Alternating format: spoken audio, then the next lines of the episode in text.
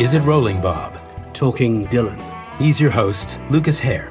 He's your host, Kerry Shale. But he's our special guest, playwright and academic, Dan Rebellato. Now, I've heard of a guy who lived a long time ago, a man full of sorrow and strife. When someone around him died and was dead, he knew how to bring him on back to life. Well, I don't know what kind of language he used or if they do that kind of thing anymore. Sometimes I think nobody ever saw me here at all, except the girl from the Red River shore. Ah, we both love that song. We do. we? Um, why, did, why did you choose that to uh, kick off the show, Dan? Um, well, obviously, part of the answer is you have to choose something. But uh, I, I think kind of there are three things, uh, three things about it that I really like about Dylan. Uh, one is uh, the simplicity. Because hmm. obviously, I don't think people always think of Dylan as writing simple lyrics, but sometimes I think he really writes simple lyrics and they're very beautiful. It's funny. I love Dylan's sense of humor. So I think that moment where he says, you know, I don't know if they do that sort of thing anymore. You can think, what, bringing people back from the dead? You, you don't know if that's a that's a thing people do now. Um, but it's that it's that same sort of false naivety that he has in some of the songs and in some of the interviews. You know, the kind of I'm just a song and dance man. You know that kind of thing. So I, I like that aspect. And then of course, you know, I think with Dylan, his relationship to religion is always really interesting, and there's something in. I mean, I I hear that as being uh, this sort of regretful echo of a time when he was he felt very close to his Christianity, and there was this guy. Does anybody remember who he was? Uh, uh, it makes me think of. You know that what's the line from Not Dark Yet? The didn't even hear a murmur of a prayer. And you you sense him saying goodbye to something, wishing he could recapture that, uh, but but regretting it's gone. I'm going to plunge right into um, uh, one of the reasons we're gathered here today. Yeah. Which is we, we asked you if you would like to uh, go through any specific era or album or whatever, and you suggested John Wesley Harding, and we were just wondering why John Wesley Harding to start with. Um, well, I guess it's it's a record that I don't remember hearing for the first time because hmm. my kind of relationship with Dylan is that my mum was and is a massive Bob Dylan fan, hmm. and I was kind of I really was raised on Bob Dylan, and uh, so I don't remember hearing John Wesley Harding for the first time. So it's always been there. Hmm. In the background. What I do remember is that it was a record that scared me when I was young, particularly the ballad of Frankie Lee and Judas Priest. I thought that was a uh, that was a scary song. And there were little lines in that that, that that gave me nightmares, which is a kind of interesting, weird thing for a kind of rock album to do. Uh, and you know, I also like country music a great deal, and obviously. Uh, John Wesley Harding is not exactly country music, but it's heading off in that kind of folk country direction towards Nashville skyline and so on. So, yeah, it's uh, it's one I really love. Also, I think again in terms of its religion, John Wesley Harding is exactly as Christian as I like my Bob. Uh, you know what I mean? It's sort of Yeah, just Christian enough, you mean? it's yeah, it's suffused with you know the language of the King James Bible. Yeah.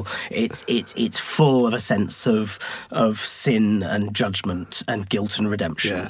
Like Red River Shore and Not Dark Yet. A sprinkling, but no, nothing to hit you. over Exactly. But nothing Yeah, to yeah. say you're all going to die. If Yeah, you don't. exactly. Yeah. That- It's so perfect that that's the way you feel about it because to me, John Wesley Harding sounds like it's always been there. Yeah. It has this timeless sort of language of the hills. Um, I was looking, listening to some of the, the lyrics just a, a couple of hours ago, just thinking, you know, he could have used far more plain speaking language than he did. I mean, lines like, oh, the leaves began to fall in. Um, I spied the fairest damsel. He opened many a door. In fact, he just left my sight.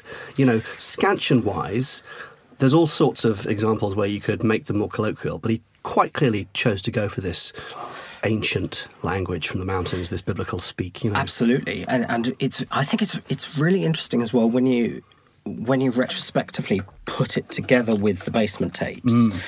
and think that even though the basement tapes in some ways gets us towards this record, Yeah. actually he just junks so much of that of that songwriting language. So all of the characters, you know, you think of from the the the basement tapes, like like the Mighty Quinn and, and Tiny Montgomery and all these mm. sort of things.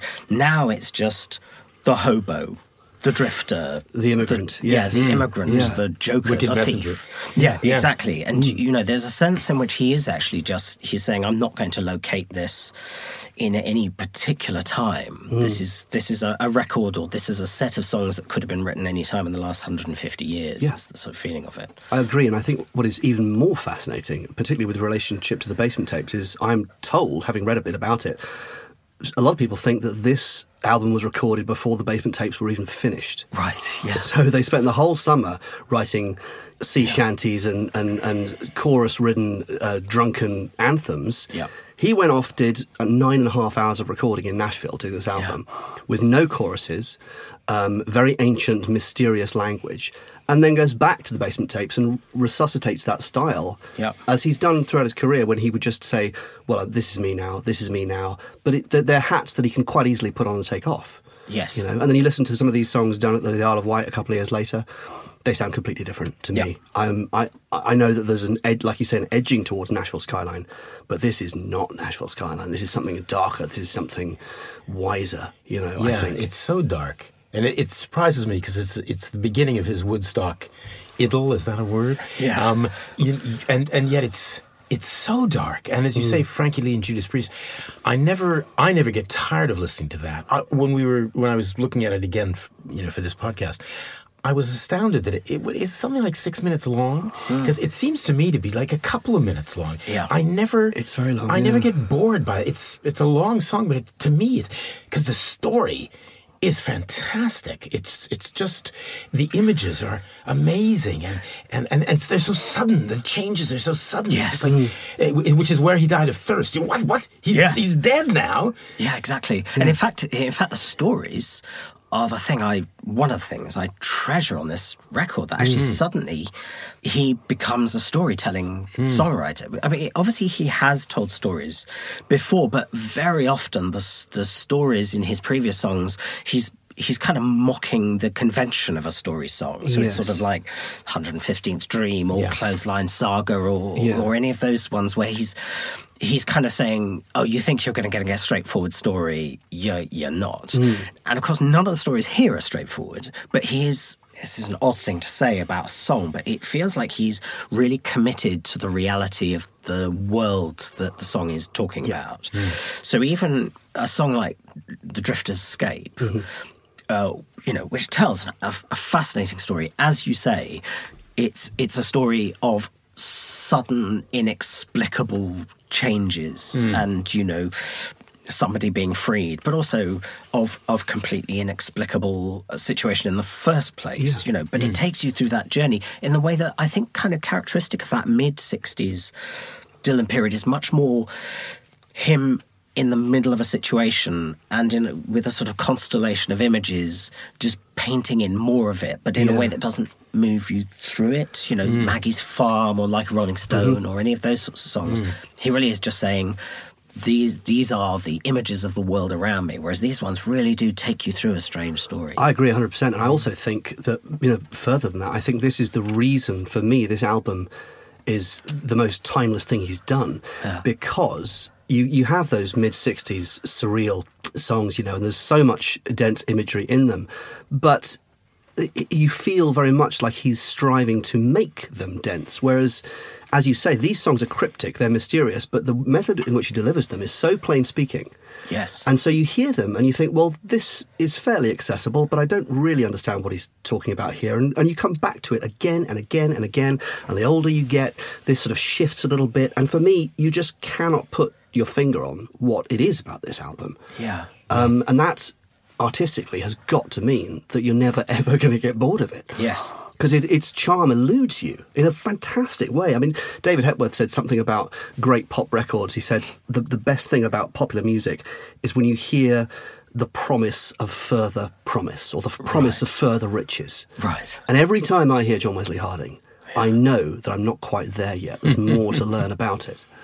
It's interesting that, isn't it? Because it, it, I mean, first of all, I think the, the images are of a very different type on this record from from from previous uh, uh, previous records. Partly because of this timeless thing, but also you think it's there's something epic and foreboding Mm. in.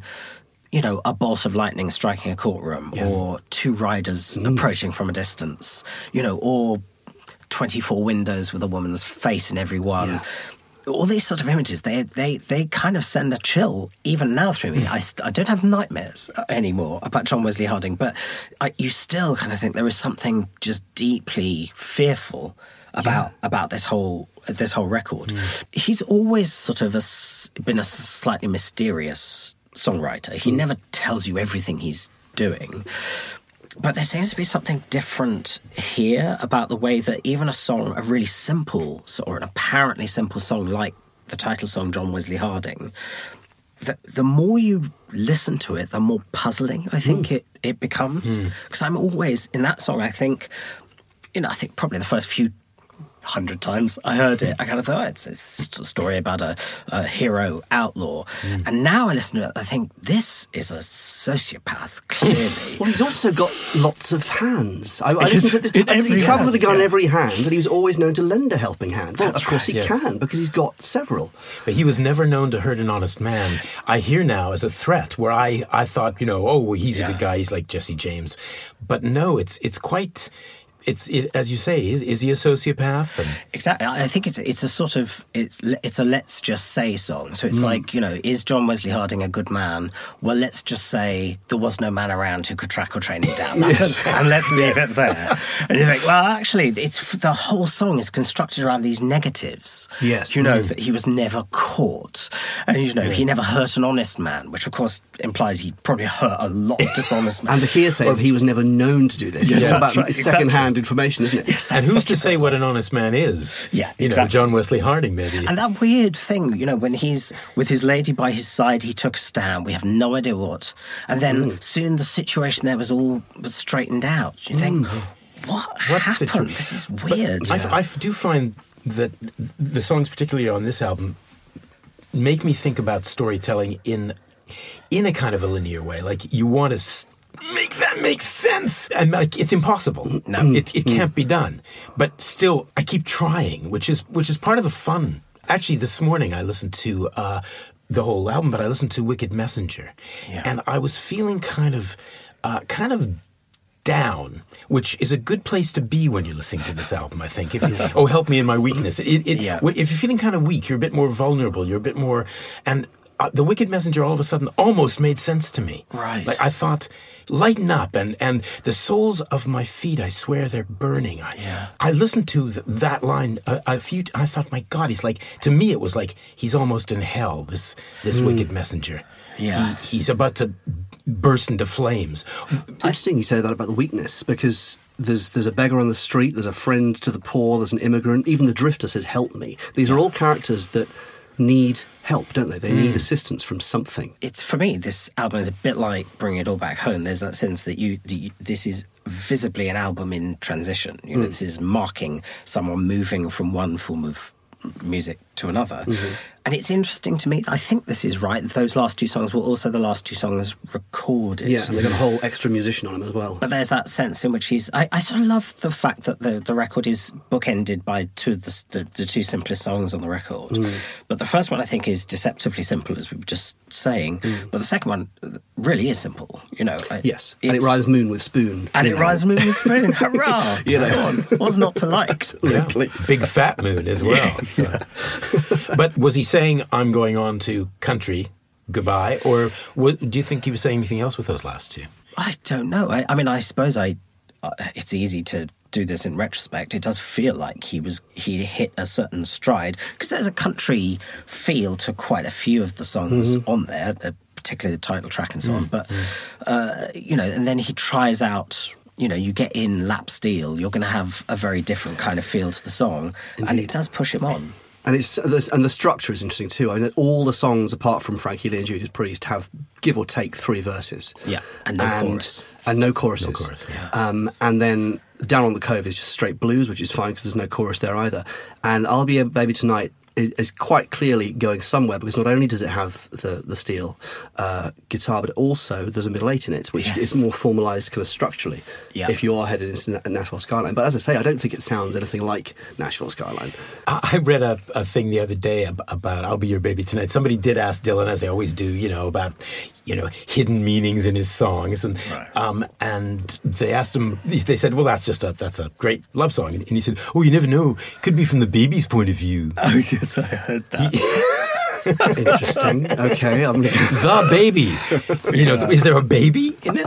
I also think it's worth mentioning, but I have a real soft spot for the Dylan albums where he goes in, records them, gets the fuck out, doesn't second guess it, you know. Yeah. And I think there's a comparison here with, with the original Blood on the Tracks, the acetate version, with uh, with Planet Waves, with with in fact lots of his albums that were recorded in less than a week. Yeah. You know, and you and you put and bear in mind that this is the same time, give or take, as Sergeant Pepper. Yes. Um, and Clinton Heylin pointed out in, in the time it took the Beatles to record Sergeant Pepper, Bob Dylan recorded all of his albums up to and including Desire. really? you know, there, there is a spareness in the music, but also there's a spareness in the in the work ethic. Yeah. Go in, cut these songs, leave. And don't you think that, that in some ways, I mean, obviously he continues to be a, a- a kind of vital and extraordinary artist for, for decades after that and continues to be now. Hmm. But but this feels like this is the last moment where he is overwhelmingly influential because it seems to me what this record does, as you say, this comes, it's just before New Year's Day, isn't it? This Yeah. is released right at the end of December hmm. 1967, the year of Sgt. Pepper's Lonely Hearts Club Band, of Surrealistic Pillow, of their Satanic hmm. Majesties. He hmm. produces a monochrome record with three musicians on, basically, called John Wesley Harding.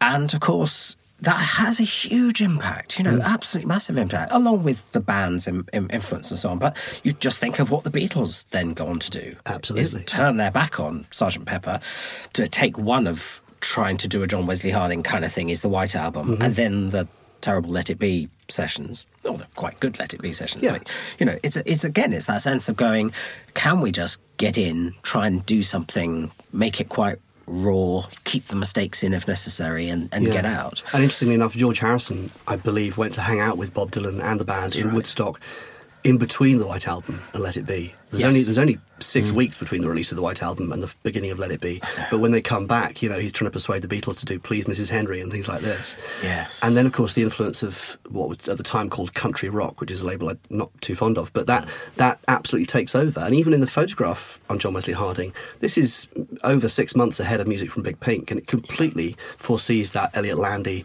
ethic of you know standing in in the backyard with a with a hat on and Yeah. some trees in the background and all that. And as you say, millions of miles away from Yeah. being for the benefit of Mr. Kite or Yes. um, Yeah, and, and they're out there freezing their asses off with a Polaroid camera. Yeah. you Yes. know, not anything. A Polaroid camera is like barely a camera. Yeah. And as I, I read about the, uh, it wasn't like a session. It was sort of run outside, stand in front of the camera, take one picture, and then uh, stick it under your armpit. That's right. Until it develops, because too otherwise cold to it, develop it's too cold to develop Yeah, normally. that's right. And then say, oh, let's go again. But I, I think.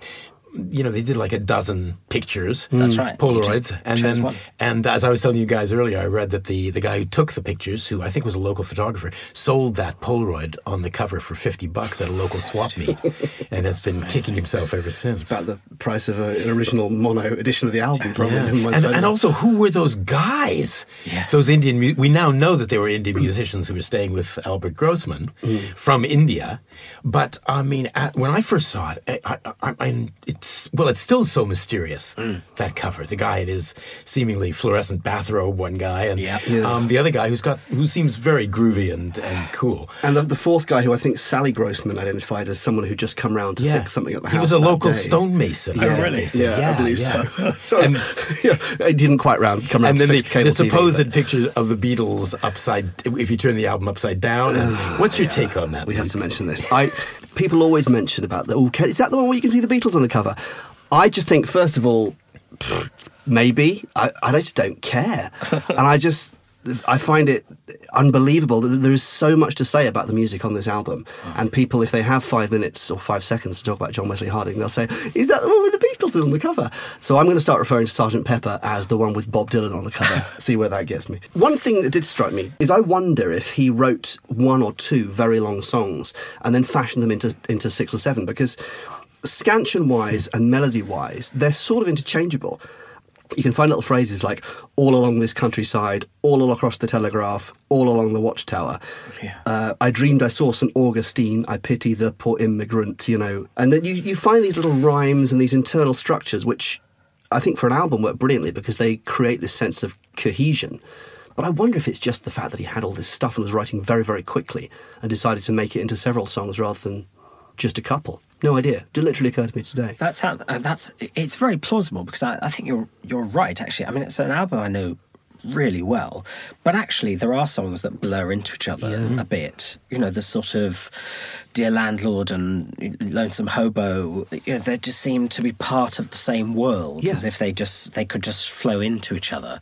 Uh, but it's also it, it's partly again that thematic kind of unity of the of the record, which in a sense is also a big shift, isn't it? Because something mm. about Blonde on Blonde is is that attempt to sort of dazzle with the range of what you can do, and mm. this one is is not about dazzling with the range at all. It's saying mm. I'm going to plough a very narrow furrow here, um, but I'm going to populate it with figures who could sit in each other's songs. You know, you could certainly imagine the Wicked Messenger turning up to to the drifter and and, and so on Yeah. so uh, yeah i think there is something there's there's something in that about that that consistency Also, I mean, you mentioned Blonde on Blonde. I mean, it's important to mention that the musicians on this album played on Blonde on Blonde, and they're recording in the same studio. You know, Kenny Buttrey on drums, Charlie McCoy, who played guitar and various things on Blonde on Blonde, played also played guitar on Desolation Row. But that was the beginning of his his time with Dylan. not the the spanish guitar Yeah, oh yeah, seriously that's Charlie McCoy. And then so f- after that, he was drafted in as a regular on Blonde on Blonde, and now he's playing the most muscular, funky bass yeah on John Wesley Harding. The other thing that I think is so interesting about this is that uh, I think it, it feels very spare in general terms, but actually uh, lots of the uh, of the of the arrangements are very subtle, and you know, Wicked Messenger is that wonderful kind of descending. Yeah. Yeah, yeah, yeah. You know, it's a wonderful piece. Uh, just a piece of very simple thinking through of how, how a song like that can work, which actually means there is quite a lot of variation in the record, but you need to kind of absorb yourself into that into that kind of mindset really and, and enter his world. Speaking of Wicked Messenger, this was my final revelation this morning. This is after listening to it for, you know, how many decades. That because it's the last song before the two love songs, and the last line is, if you, if you cannot bring good news, then don't bring any. I thought, oh, is that, that seems to be saying, by the way it's placed, and now I'm going to sing love songs for a while. Yes. Um, a- a- because I, I kind of this morning saw the Wicked Messenger as both myself and and as Dylan. Right. You know, Dylan's he's been talking about these almost apocalyptic visions or visions of Johanna. It's, he's been doing he's been bouncing all over the the shop, and now he's going to get back. the fe- The soles of his feet are burning, and he's going to get back to love. I suppose the thing that that I'm also struck by about this record, though, which kind of relates to that, is the way that one of the things he's, he seems to be drawing on is that kind of folk country tradition of uh, of the moral lesson. Um, though, you know, the lesson at the end of the ballad of Frankie Lee and Judas Priest, I don't really figure, I can't really figure out what that is or whether we're supposed to take that seriously. And I feel that a little bit the same. I mean, Dear Landlord sort of ends with a kind, a bit of a, a sort of. I've got my phrase making little little thought, and and so does Wicked Messenger. I, I sort of feel he's toying a bit at this point with that with that that sort of Hank Williams, Luke the Drifter, Yes, kind of hmm. moral country song Yeah. tradition, but can't quite bring himself to do it fully. Yeah. he mm-hmm. has to still have a bit of a laugh about it. Yeah, and and, and the, the phrase "nothing is revealed" is in there as well, isn't it? Which which just says, "Don't look, don't try and make any sense out of this." In fact, just while we're on that, I mean, that's the only thing I can find it lyrically to link to the basement tapes. You got nothing was delivered. Yes. And here you got nothing is revealed. Hmm. And I know that at the time he was reading King Lear a lot. He had King Lear and the Bible as his two sort of main Wow. influences. And of course, the word nothing pops up in King Lear a lot. Of course.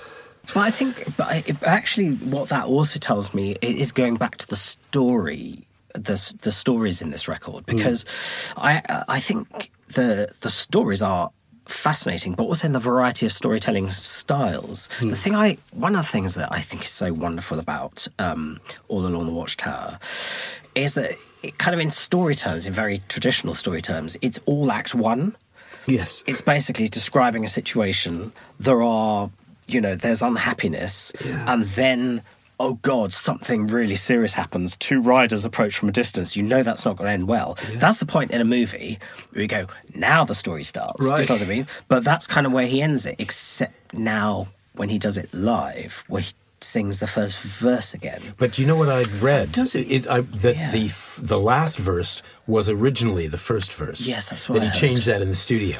That he he moved it in the studio, which and it kind of makes the song. I think, doesn't it? I mean, I think that was a wise move. Well, it's think also impossible to discuss it now without in a, in a world that's not heard Jimi Hendrix's version, where you know the wind begin to howl goes into this apocalyptic guitar solo, which is also Yeah. something mm. he's adopted live, isn't it? Yes. Since then, but I don't um, know whether he uh, because uh, when I was obviously I've listened to the songs slightly differently preparing for this, which is of course a fatal thing to do because I'm now overthinking all the songs. But I suddenly thought I've always assumed when I listened to that song that the Joker and the Thief are in this fortress, hmm.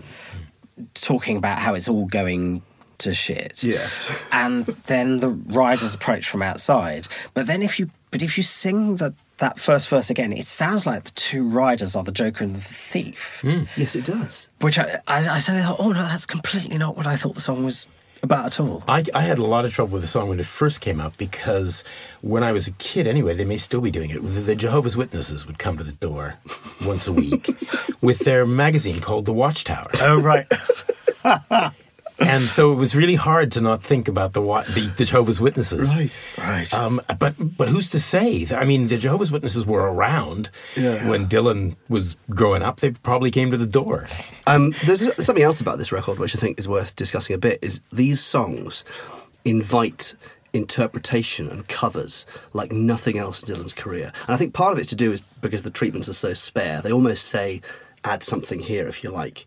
Right. Um, you know, you got obviously we just mentioned Jimi Hendrix all on the Watchtower. Joe Cocker did Dear Landlord. The Hollies did a whole album of Dylan covers, but I'm very fond of their version of I'll Be Your Baby Tonight. Uh, the Faces of The Wicked Messenger. It's like it was open season for this album. And and more recently, Thea Gilmore And Thea the Gilmore, thing, yeah. yeah. did the whole thing, which is wonderful version of it. absolutely wonderful. You Yeah, know, really you, you- rethinking. You, should not be able to cover all of John Wesley Harding and get away with it, but by God, she does a fantastic job. Yeah. If anyone's not heard that album, it's worth a listen. Do you, um, just slipping slightly from John Wesley, do you still go to see Dylan live? And and what's your experience with Dylan live? So, okay, that's, I, I feel sort of embarrassed saying this really. I've seen him once. I saw him in 2005. Wembley? Uh, the Brixton Academy. oh, Bruce McKenna. uh, which was kind of great. But, but great in that sense that I'm in the same room as Bob Dylan, which was kind of wonderful. Um, the idea that clearly absolutely animates the Neverending Tour, that the songs on the on the albums are a mere snapshot of their much longer evolution, mm. I think is a, a, an idea I love in theory. Mm. And then I, but when I when I saw him live, it was a little bit. I thought it's this is like he's playing a round of one song to the tune of another, and I, I there was I remember there was a moment, and it's also you know it's helped that the band is the band's very loud. His voice is you know he's doing that funny feathery said the liberty feather and. Uh, and so I'm I'm finding it quite hard to to. And there was a song that starts, and I kind of go, I can't really catch this. Uh, but it's it's obviously one of the one of the albums I don't really listen to, or it's it's not been released yet, or something. And then I probably catch a stray lyric. Yeah, and and it's like a Rolling Stone. yeah, you go, no, there's, it, it's all right, Ma. I'm only bleeding. You go, this, and it's taken me two minutes for this. I did a, um, about 10 years ago, I wrote, I wrote a play. Uh, I wrote a play which uh, is all about music, and it has this device in it that there are uh, uh, gig reviews all the way through, but they're gig reviews that are impossible because they either didn't happen or they wouldn't happen or they couldn't happen. And so it's, you know, it's sort of the 30th anniversary Nirvana concert, all Yeah, those sorts of things. Um, and this is the, um, and there are sort of parodies of rock journalism, but I'll just give you this. This is one of them. Last night at the Alhambra, Bob Dylan delighted a packed and enthusiastic crowd by playing a selection of his greatest songs exactly like they sound on the record. Longtime Zimmermaniacs were delighted by his 90 minute request fueled encore, especially when the sprightly folk rock legend crowd surfed during Like a Rolling Stone. And Fantastic. it's a little bit, it is a little bit my view of what I'd quite like him to do in concert. I would quite like to hear, I'd like to hear All Along the Watchtower as he, a bit Acoustically, more like yeah. he does it on, on the record and not so much the, the, the, the kind of Jimi Hendrix version, for But example. yeah, maybe he should do a stint in, on Broadway like Bruce Springsteen and just, uh, you know, Yeah, because he's so just him and a piano or something, you know. I mean, what was interesting is that I remember from that that the, that gig, he played songs that are less prominent, and actually, like "Señor Tales of Yankee Power," for Yeah, example, he yeah. played, which is a song that I actually I know Street Legal quite well from when my mum Oh yeah, you know, because it came out when I was sort of ten-ish or something Yeah. like that. Uh, but I don't think I'd listened to it much for for the previous sort of twenty years. And actually, the song really came out kind of bright and clear and true. But the songs I was much more familiar with, I just felt a little bit like he was he was sort of racing through them, and I wasn't completely convinced that he was doing a new version. It was just a bit like it sometimes feels a bit like the band have twelve backing tracks, and he will randomly assign. you know, I'm going to be tonight, Matthew. Yes. I'm going to be doing.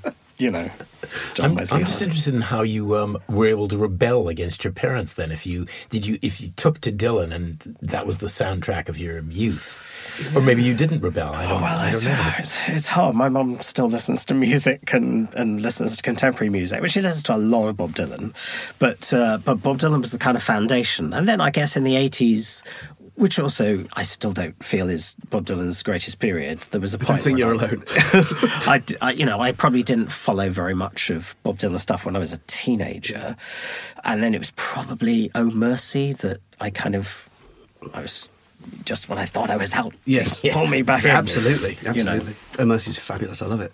Um, but and, yes, the, and actually the bootleg series as well are the ones that have sort of completely dragged me back into even things like the Christian records that I thought I hated, and then I listened to the that box set and go, huh, these are some of these are great. The fir- the first the slow train coming was my mum used to take me to HMV or uh, Bond Street to get every time a Dylan album came out, and come back and you would hear nothing else for sort of two months. For- This is how I remember it anyway.